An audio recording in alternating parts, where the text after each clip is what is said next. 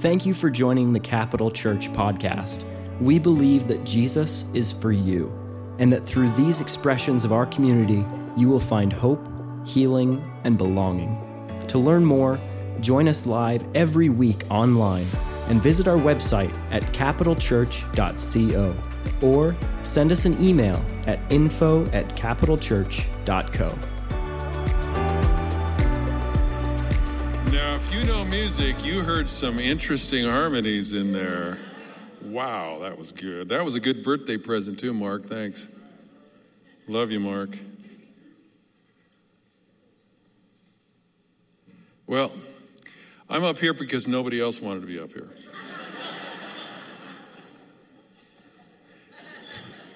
The truth of the matter is, Sunday after Easter, nobody likes to preach. Kinda. We had a great week last weekend. Wasn't that a great Sunday? And Chris did a great job preaching the word, music, worship. We ministered over around 3,000 people last weekend in all of our services. So isn't that just crazy? I wish they'd all show up every Sunday. I can never figure that one out. Well, how many were at Harvest last night? Wasn't that great? Seeing hundreds, thousands of people come to Jesus. Nothing like it. All heaven was really, they had a party last night. And we thank God for that. Initiation, going into the kingdom of God. It's the first step, but it's not the last step. Okay. I'm going to read the scripture this morning. So if you kindly could all stand for the reading of the word. Acts chapter 2. Three portions of scripture, Acts 2, 1 through 4, Acts 2, 17 through 21, and Acts 2, 40 through 45. When the day of Pentecost had fully come, they were all with one accord in one place, and suddenly there came a sound from heaven as of a rushing mighty wind, and it filled the whole house where they were sitting. Then there appeared to them divided tongues as of fire, and one sat upon each of them. And they were all filled with the Holy Spirit and began to speak with other tongues as the Spirit gave them utterance. And it shall come to pass in the last days, says God, that I will pour out my Spirit on all flesh. Your sons and daughters shall prophesy. Your young men shall see visions, and your old men shall dream dreams. And on my men servants and on my maid servants, I will pour out my Spirit in those days, and they shall prophesy. I will show wonders in heaven above and signs in the earth beneath, blood and fire and vapor of smoke. The sun shall be turned into darkness and the moon into blood before the coming of the great and awesome day of the Lord. And it shall come to pass that whoever calls on the name of the Lord shall be saved. And with many other words, he testified and exhorted them, saying, be saved from this perverse generation. Then those who gladly received his word were baptized, and that day about 3,000 souls were added to them. And they continued steadfastly in the apostles' doctrine and fellowship, in the breaking of bread and in prayers. Then fear came upon every soul, and many wonders and signs were done through the apostles. Now all who believed were together and had all things in common. I'm going down to verse 46. So continuing daily with one accord in the temple and breaking bread from house to house, they ate their food with gladness and simplicity of heart, praising God and having favor with all the people. And the Lord added to the church daily those who were being saved. Father, bless the reading of the word. Bless our ears to hear and our hearts to believe. Let the anointing touch our lives this morning. In Jesus' name, amen. Amen. You may be seated.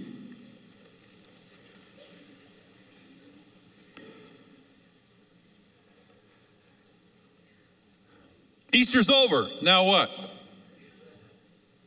Well, Easter really isn't over. The resurrection was not just a one-time occurrence. It was something that has affected our lives and will affect our lives forever. Resurrection was actually the initiation of God's rescue program. The Bible says Jesus came to seek and save those who were lost. He came to heal the brokenhearted. He came to proclaim liberty to the captives and recovery of sight to the blind. He came to set at liberty those who were oppressed. And the list goes on. He came to destroy the works of the evil one. He came to preach the kingdom of God. He came to redeem us, save us. And then he puts us on a path of reclaiming and building ourselves. You see, you have to understand something. You're born into the kingdom, but you're added to the church. It's just like in the natural, when a baby comes into the world, he's birthed into the world kingdom. But guess what? He goes home with a family. He's added to a family. The same thing is true in the spiritual. You're born into the kingdom. Last night at Harvest, there were hundreds born or birthed into the kingdom. But here's the key. You got to be added to the church.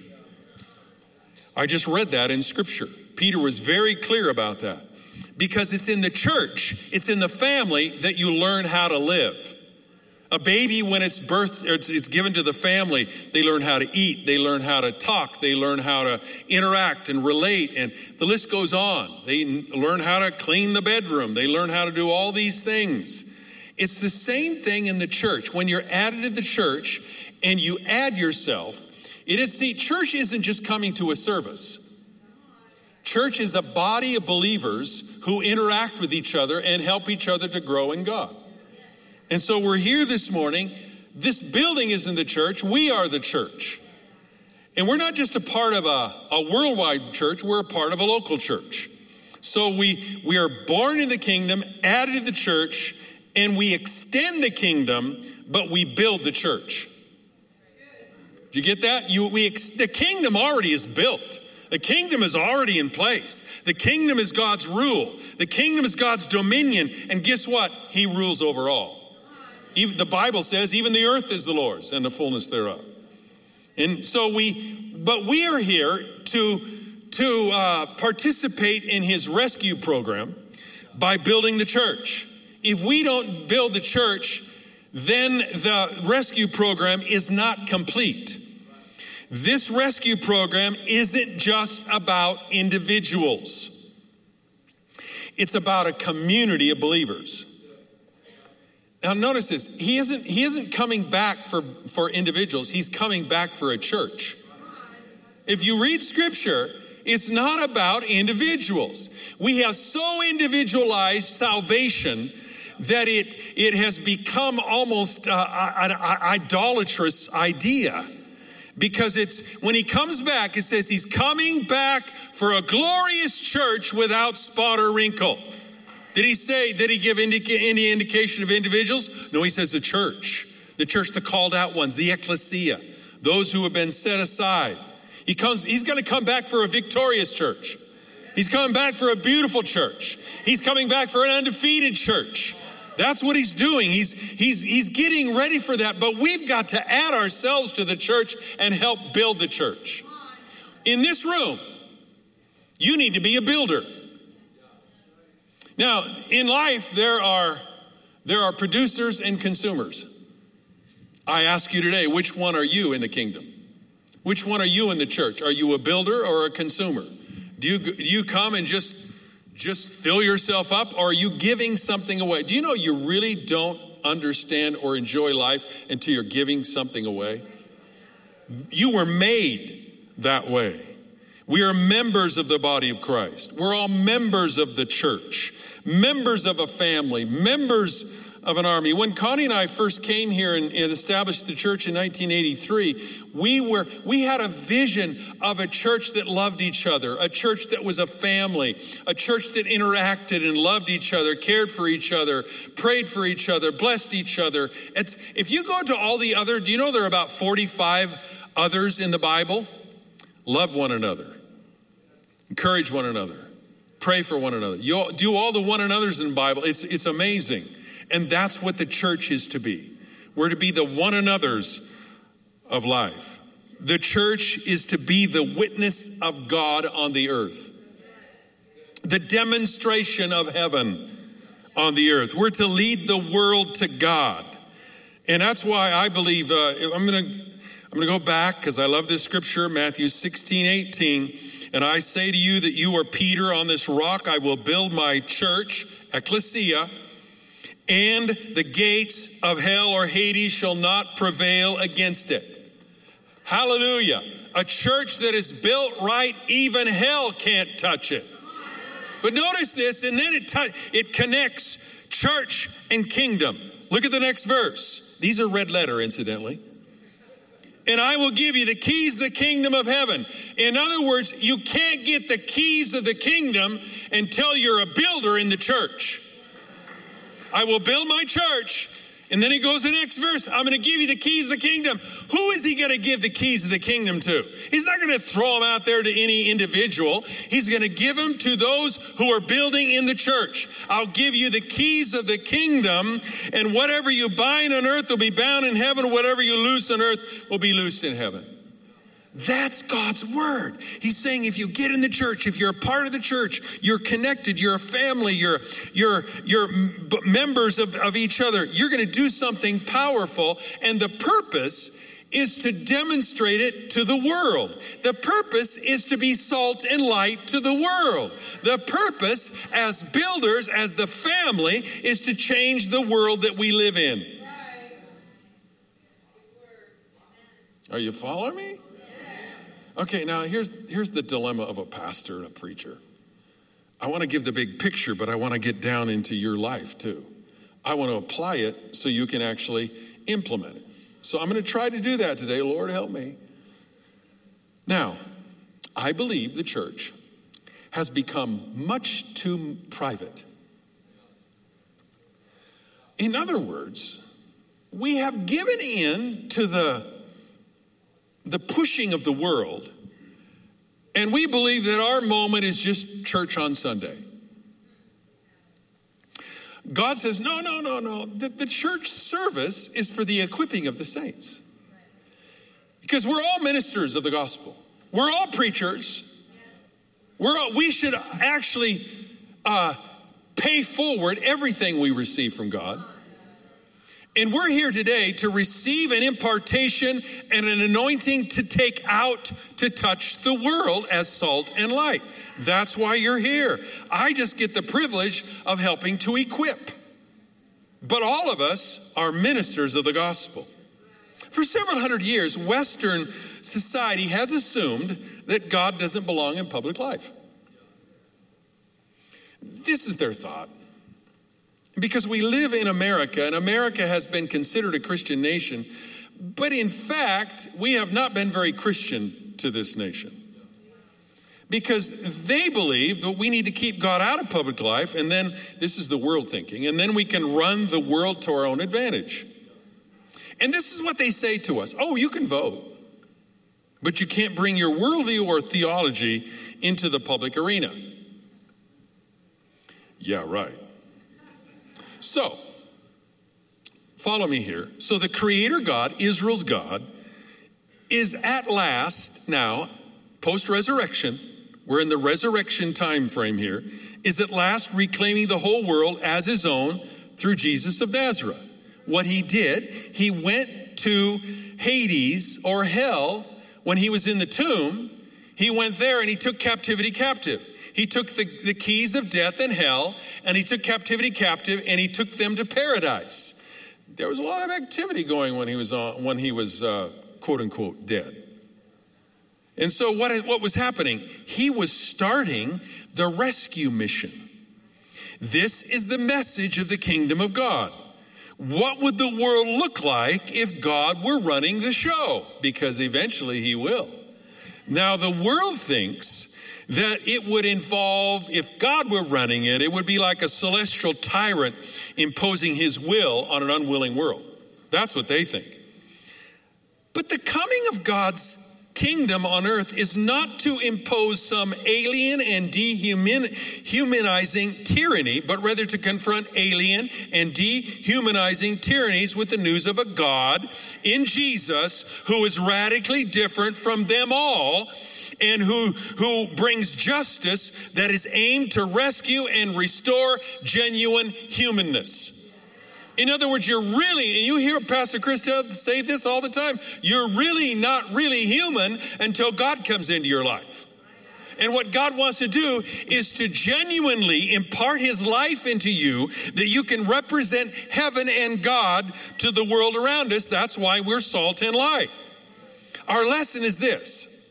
Yes, Jesus did launch God's saving sovereignty on earth as in heaven through his death and resurrection. And that his agenda was never just about rescuing individual souls from the world, but about saving humans so that they could become part of his project of saving and rescuing the world.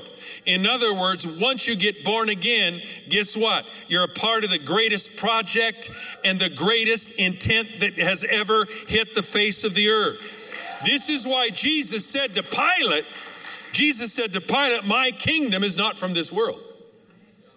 It's not. But his kingdom really was brought for the world. Meaning this, God has arrived on the public stage. After resurrection, he's arrived on the public stage and is not about to leave it again. He wants to defeat the forces of both tyranny and of chaos. And how's he going to do it? Through the church. Not just individuals, through the church. People, do you realize alone we can't do much? But in covenant community, we can do a whole lot. We can touch, we can move, we can pray. I mean, the Bible says that agreement prayers, God will answer any agreement prayer that you pray. It's powerful. And so what God wants to do is establish, in the areas of tyranny and chaos, he wants to establish the rule of restorative healing justice. The rulers of the world behave one way, declares Jesus, but you are to behave the other way. And the Gospels portray God's theology as a God in public narrative. It's always in public. We got to get out there, people. It's in public.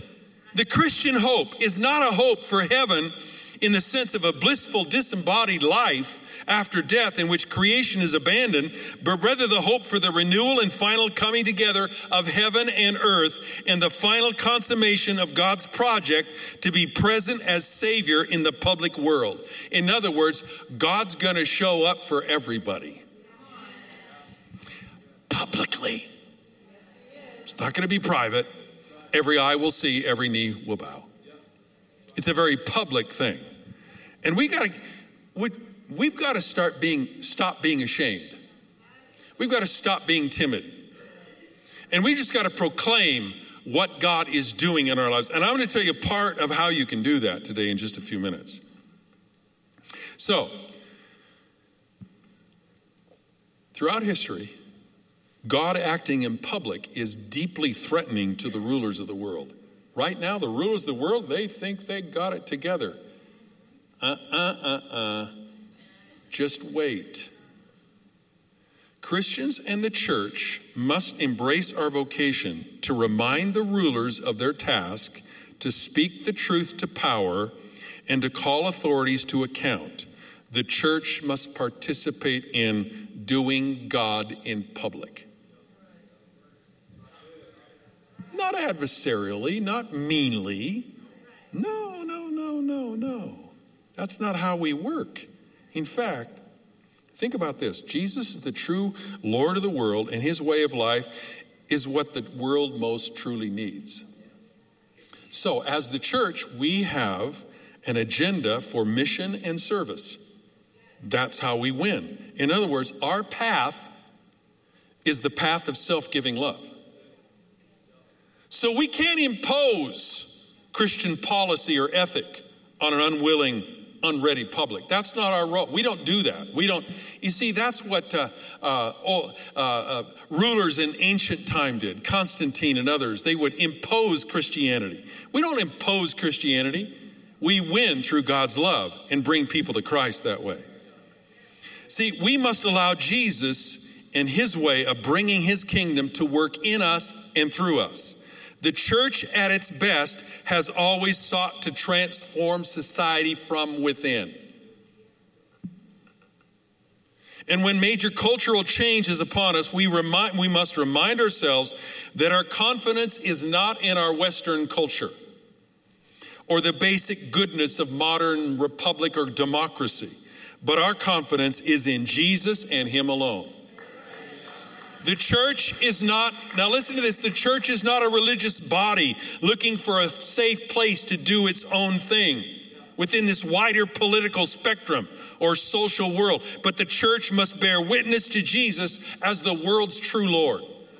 And we do that through our self-giving love. We do that through our ministries in the world. We do that through our witness. We do that through all of our activities through Jesus Christ. We do not have an Epicurean philosophy that says that God's a long way off and he created things and he left us. And the world will just go under its own stream. No, we believe, as C.S. Lewis says, there is no neutral ground in the universe. Every square inch, every split second is claimed by God and counterclaimed by Satan. When we're told as Christians that we must back off and let the world run everything else, that's basically Satan's voice. It's a challenge to the Lordship of Jesus, the Messiah. We have frankly fostered a culture in the church in which the lordship and teachings of Jesus are not practical for public life. I'm not saying it's us, but I'm saying Christianity in general. We have been content to drift with this or that prevailing political wind. We trim our sails so that only one or two real distinctives are left related perhaps to the world itself. The church must live this out in such a way that our lives become hugely attractive, and even the most hardened pagan will gasp and wonder how it's done. That's the church. I'm telling you, it's all about the church. Colossians 3:12 says this, you must be tenderhearted, kind, humble, meek, ready to put up with anything. You must bear with one another. And if anyone has a complaint against someone else, you must forgive each other. On top of all this, you must put on love, which ties everything together and makes it complete. And whatever you do in word or action, do everything in the name of the Master Jesus, giving thanks through him to God the Father. These are the virtues of the Christian community, and they don't happen by accident. We must work at them. We must repent of our failures and areas. We must forgive each other. We must be a loving, forgiving body of believers. And communities like this are the way and the only way God changes the world. Not by retreating from the world, but by going boldly into the places of power and authority in the world, praying for a door to be opened for you to speak about the mystery of the world's true King. See, whatever the world may throw at us, the crucified and risen Jesus is already Lord of the world. We just tell him what's really going on. That's why I loved going into congressmen and senators' offices, because I was just there to open the door. They didn't realize that when I walked in the door, I kind of went to the side and let the Holy Spirit go in. It's a fact. There was not one time I went into a congressman or senator's office that God didn't show up. I'd say 90% of the time they were so touched deeply that they were either had tears in their eyes or they were crying. The power of the Holy Spirit. Now, that's speaking the kingdom of God and the lordship of Jesus to those in power. And when you do that, it doesn't matter. And you can do that in your neighborhood. You can do that with family members. They don't have to know what you're doing. You just do it. You're salt and light. You bring the salt in a very subtle way. And you begin to proclaim the goodness of God. Now, so we have the kingdom of God. We extend the kingdom. And we're active in seeking first the kingdom. But we are members and body members of the church, the ecclesia. And we are building something that will impact the world like never before.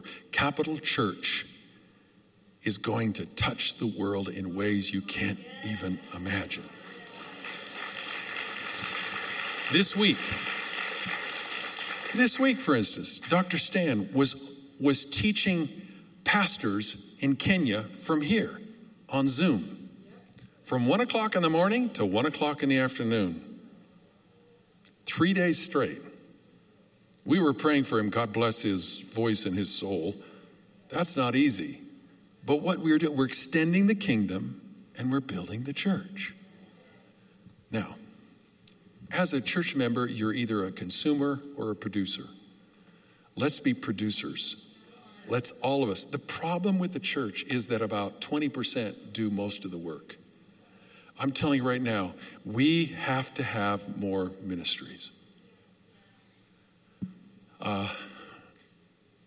Bridget, are you still here? Bridget, that was a great video. It's a great video. But it's a great ministry. And there are hundreds of ministries that have to be birthed out of this church. I'm going to talk about that in just a minute. But there's two things we must do. And I'm going to try to close this the next 15 minutes here. There's two things we must do. We must understand, we recall what Jesus said. And then Jesus said in Luke 24:49, he told his disciples after, and they were probably recalling all of his red letter words. But not only did he say, I'm going to build my church and the gates of hell shall not prevail against you, and I'm going to give you the keys of the kingdom. But then he said to them near the end of Luke 24:49, he says, I want you to go to Jerusalem and wait for the promise of the Father. Go in there and wait. Waiting is not easy for anybody. But they went to Jerusalem in the upper room and they waited. And what happened?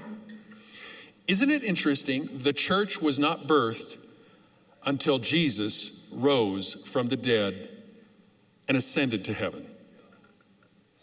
The resurrection was the prelim to the big ball game. What was the big ball game? Acts chapter 2. I just read it to you. What happened? The church was birthed on the day of Pentecost by the Holy Spirit. I love the song we sing recently, and he lit the flame. He lit the flame of the church all of a sudden. The power of God began to do something within the church. We have degraded the church. We have knocked the church down. We have scorned the church. We've mocked the church. I'm not talking about us, but the world and many other believers. We've got to ascend and promote the church as the instrument of God in the world today to make a difference and change things. We are indeed change makers. And we must see that the Holy Spirit came in Acts chapter 2. He lit the flame that birthed the church. Within a few weeks and a few months, within a year and a half, the world was turned upside down by the church because the church had the Holy Spirit.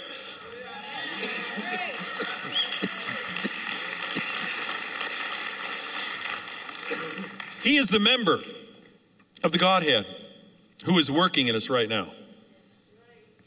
I'm telling you, we've got to be filled with the Holy Spirit. We've got to be baptized with the Holy Spirit. We've got to be led by the Holy Spirit.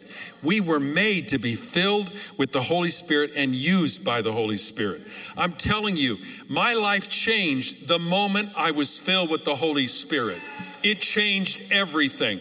I had passion I didn't know I had. I had direction. I had illumination. I had revelation. All of a sudden, the anointing of the Holy Spirit came. And we're living in a day and age. It isn't just about going to church. It isn't just about serving God and learning the teachings of Jesus Christ. It's to walk with the Holy Spirit, be filled with the Holy Spirit, listen to the Holy Spirit, and constantly have his quickening in your life.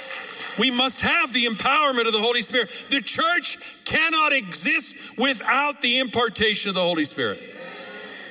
A lot of churches try. But what happens is you end up doing your own strength. Every time I come up here, I say, Holy Spirit, you got to help me. I don't know how I'm going to do this.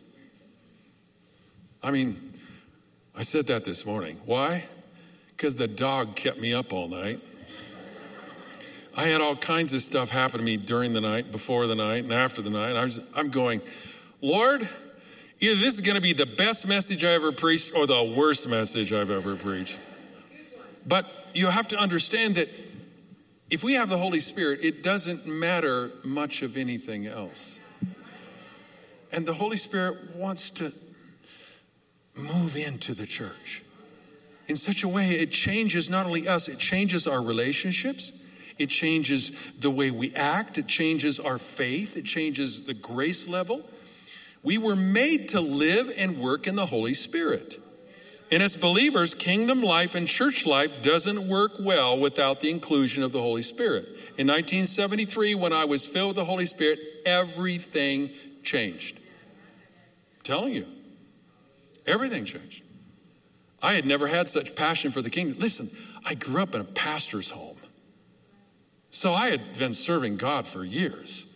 But it wasn't until I was filled with the Spirit that I truly started to understand the revelation of Gospels. I truly understood.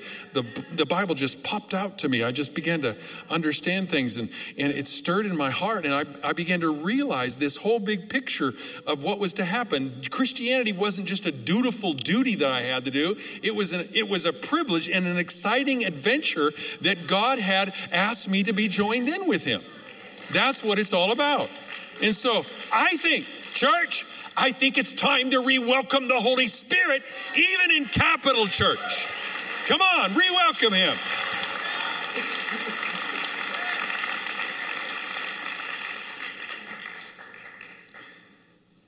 Now think about it. In the book of Acts, I didn't read all of it, but in Luke and John, if you read the last few chapters, you read how the disciples were fearful and they were timid and they were cautious and they ran and they were scared. How in the world, in 50 days, did they turn into monsters? Powerful proclaimers of God's ways and word. How did it happen? Holy Spirit. It happened. You know, Patty, I've seen you change into a Holy Spirit monster. Yeah, in a good way. I mean, Steve and all of us, we have been changed. When the Holy Spirit gets a hold of us, you know, at first we say, I don't know about this Holy Spirit stuff. Oh, but once you taste, taste and see that the Lord is good. It starts doing something. So I'm telling you right now, you need to start asking personally for a renewal of the Holy Spirit in your life. I'm telling you, the church, we need to ask God, come, do things that we've not seen before, we need to have done. And so we need to do that. We need to be demonstrators of God's kingdom in the same way that the disciples did it in the New Testament in Acts. Nothing scared them. Nothing should scare us. We should say, Lord, you're doing something powerful in us. That's my message for you this morning. I don't have time to go on much further than this, but I'm saying you got to re-welcome the Holy Spirit. You have to get a new anointing from the Holy Spirit. You have to say, Holy Spirit, use me as never before. Holy Spirit, attach me to the church to make me the person that you need to do this and that in the kingdom. We have got to start walking and listening to the Holy Spirit as never before. If we don't, we're history. Second thing and last thing. We re-welcome the Holy Spirit. It will enable us to be the church that God has planned. Secondly, and there are many other things, but I grabbed a hold of these today because I think it's what God wants. The second thing, you have been shaped and formed to serve God. You need to proclaim and claim once again a servant's heart to serve God in his house. In other words, you're custom designed to serve God. Job 10:8 says, your hand shaped me and made me. Isaiah 43:21, the people I have shaped for myself will broadcast my praises. God formed every creature on this planet with a special area of expertise. Some animals run, some hop, some swim, some burrow, and some fly. Each has a particular role to play based on the way they were shaped by God. The same is true with humans. Each of us was uniquely designed or shaped to do certain things. Before God created you, he decided what role he wanted you to play on earth. He planned exactly how he wanted you to serve him, and then he formed you for those tasks. You are the way you are because you were made for a specific ministry. Wow, really? Yes. Ephesians 2:10, for we are his workmanship created in Christ Jesus for good works. The word workmanship is the English word poem. In other words, you are God's handcrafted work of art or story. You are not an assembly line product, a mass-produced product. You are a custom-designed, one-of-a-kind, original masterpiece. God deliberately shaped and formed you to serve him in a way that makes your ministry unique. He carefully mixed the DNA cocktail that created you. Man, this is good. David said this in Psalm 139, you made all the delicate inner parts of my body and knit me together in my mother's womb. Thank you for making me so wonderfully complex. Your workmanship is marvelous. I remember Ethel Waters, she used to sing His Eyes on the Sparrow at the Billy Graham crusade. She would often say, God don't make junk. Not only did God shape you before you were born, but he planned every day of your life to support his shaping process. Psalm 139:16 says, every day of my life was recorded in your book. Every moment was laid out before a single day had passed. Wow. Nothing that happens in your life is insignificant. God uses all of it to mold you for your ministry to others and for you for your service to him. God never wastes anything. He would not give you abilities, interests, talents, gifts, personality, and life experiences unless he intended to use them for his glory. You are wonderfully complex. So this is what we need to do. We need to begin to unwrap our spiritual gifts for serving God. If you don't even know what spiritual gifts you have, I'll pray over you. I'll give you a spiritual gifts test or whatever. You got to know what the spiritual gifts are. God gives every believer spiritual gifts to be used in ministry. The second thing you need to do is listen to your heart in serving God. In other words, listen for inner promptings that can point to the ministry that God intends for you to have. This is all involved in the church. Physically, each of us has a unique heartbeat. Just as you have unique thumbprints, eye prints, and voice prints, our hearts beat in slightly different patterns. No one has a heartbeat exactly like yours. In the same way, God has given each of us a unique emotional heartbeat that races when we think about certain subjects, certain activities, or circumstances that really interest us. We instinctively care about some things and not about other things. Most of us don't care about the Dallas Cowboys. Yeah, there are claps in the house on that one. But at the same time, there are others that really care about the Dallas Cowboys. And that's okay. And these are clues as to where you should be serving. He probably needs to be the chaplain for the Cowboys, is what he needs to be. Another word for heart is passion. These help reveal the nature of your heart. Where do all these interests come from that I'm passionate about? From God. Amen. God wants you to serve him passionately, not just dutifully. People rarely excel at tasks they don't enjoy or feel passionate about. How do you know that you're serving God from your heart? The first sign is enthusiasm. When you're doing what you love to do, no one has to motivate you, challenge you, or even check up on you. You do it for the enjoyment of it. You don't even really need rewards, applause, or anything else. Another characteristic of serving God from your heart is effectiveness. Whenever you do what God wired you to do, you love to do it. You get good at it. Passion drives perfection. And if you don't care about a task, you probably won't become good at it. Figure out what you love to do and then do it for his glory and for the sake of building the church. The Bible says this, and I close. The greatest are the servants. I said this a couple weeks ago. I said the problem in our political spectrum today, we no longer have public servants. We have public autocrats. We have public tyranny, authoritative people. We have power-hungry leaders. As soon as we start getting public servants you'll see the government change.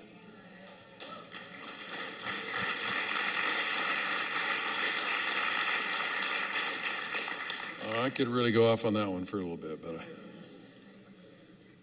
that's why do you know the founding fathers? Be careful, Pastor Ken, don't get too far in this. The founding fathers, they didn't see professional politics or politicians. They saw simple servants off the farm, off business interests, go a little bit time during the year to serve the interests of the nation and the people. We need it again. Now, the greatest are the servants. Mark 10:42 says, so Jesus called them to him and said, as you know, the kings and great men of the earth lord it over the people, but among you it is different. Whoever wants to be great among you must be your servant, and whoever wants to be greatest of all must be the slave of all. For even I, the Messiah, am not here to be served, but to help others and to give my life as a ransom for many. Wow. Capital? Can I tell you? Connie and I and Chris and Kelly, we love you so much. We're so proud of you. We talk about you all the time. We pray for you. We cry over you. I mean, I could go down. I could talk about all the people in this congregation that we've known for years that are serving God with all their hearts. And it's just wonderful to see the goodness of God and see the precious lives of servants growing together to see the church become the church. Amen?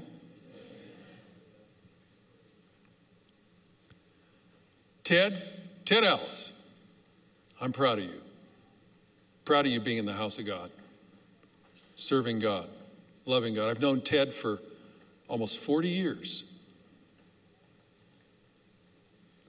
And I'm telling you, there's nothing like long-time relationships that explain what God is doing.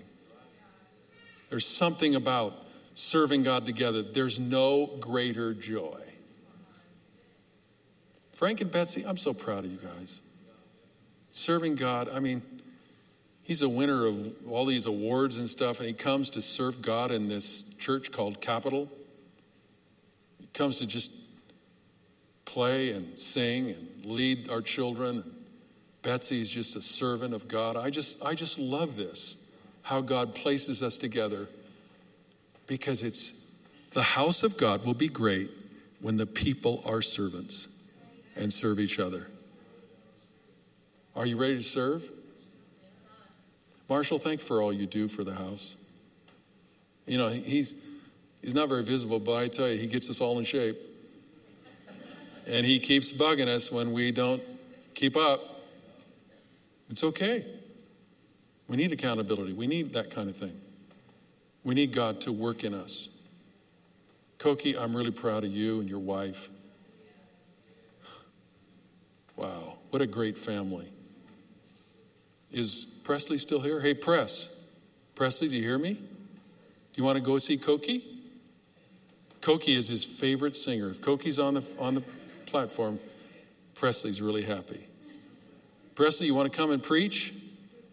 Presley actually preaches at our house. He gets up on a stage that he makes, and he preaches. And I'm telling you, he's loud, like his dad.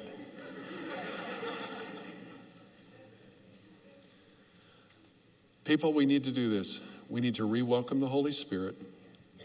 We need to start releasing our gifts and become servants in the house of God. And what's going to happen? The church is going to explode. You'll see the goodness of God. Now, I have one more announcement. Chris and I were talking about this. I don't think you'll mind me saying this, Chris. We have a power-packed series coming for you. In just a few weeks, we're going to blow your socks off with the things we're going to share with you. The problem in the church today is we've never gone deep in theology and eschatology, and we're going to do both for you, so that you will understand the theology, you'll understand how we think, how others think, You're going to see how our church will mesh together with the Bible and the Holy Spirit. And it will loose you, because the Bible says the church or the people of God are destroyed for lack of understanding and knowledge. We've got to say, God, it's our time to arise. Are you ready? You're ready to do all that? To get equipped, and we're going to teach you. We're going to teach you theology and eschatology and everything in between. So get ready. And you might think, oh, that's boring. Oh, you wait. Just wait. Wow. Okay, church. Worship team, are you here? Not yet? It's 12:33. Get in here.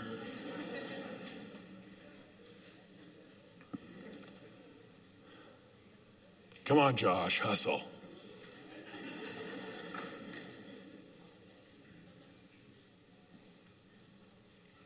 I want to do this morning. I want to do it a little different. We're going to sing and worship in just a minute. I'm going to have you stand. And then what I want you to do, if you feel like you need to go to another level, there's this vacuum, there's this emptiness, there's something in you that's saying, I just need another level, another step in God. I want you to come to the front and worship. I also want those to come to the front. We're going to pray for you. Who, you said, I don't know if my relationship with God is all that good right now, and I want to recommit and rededicate my life to God. I want you to come. There's something about stepping out. There's just something about it.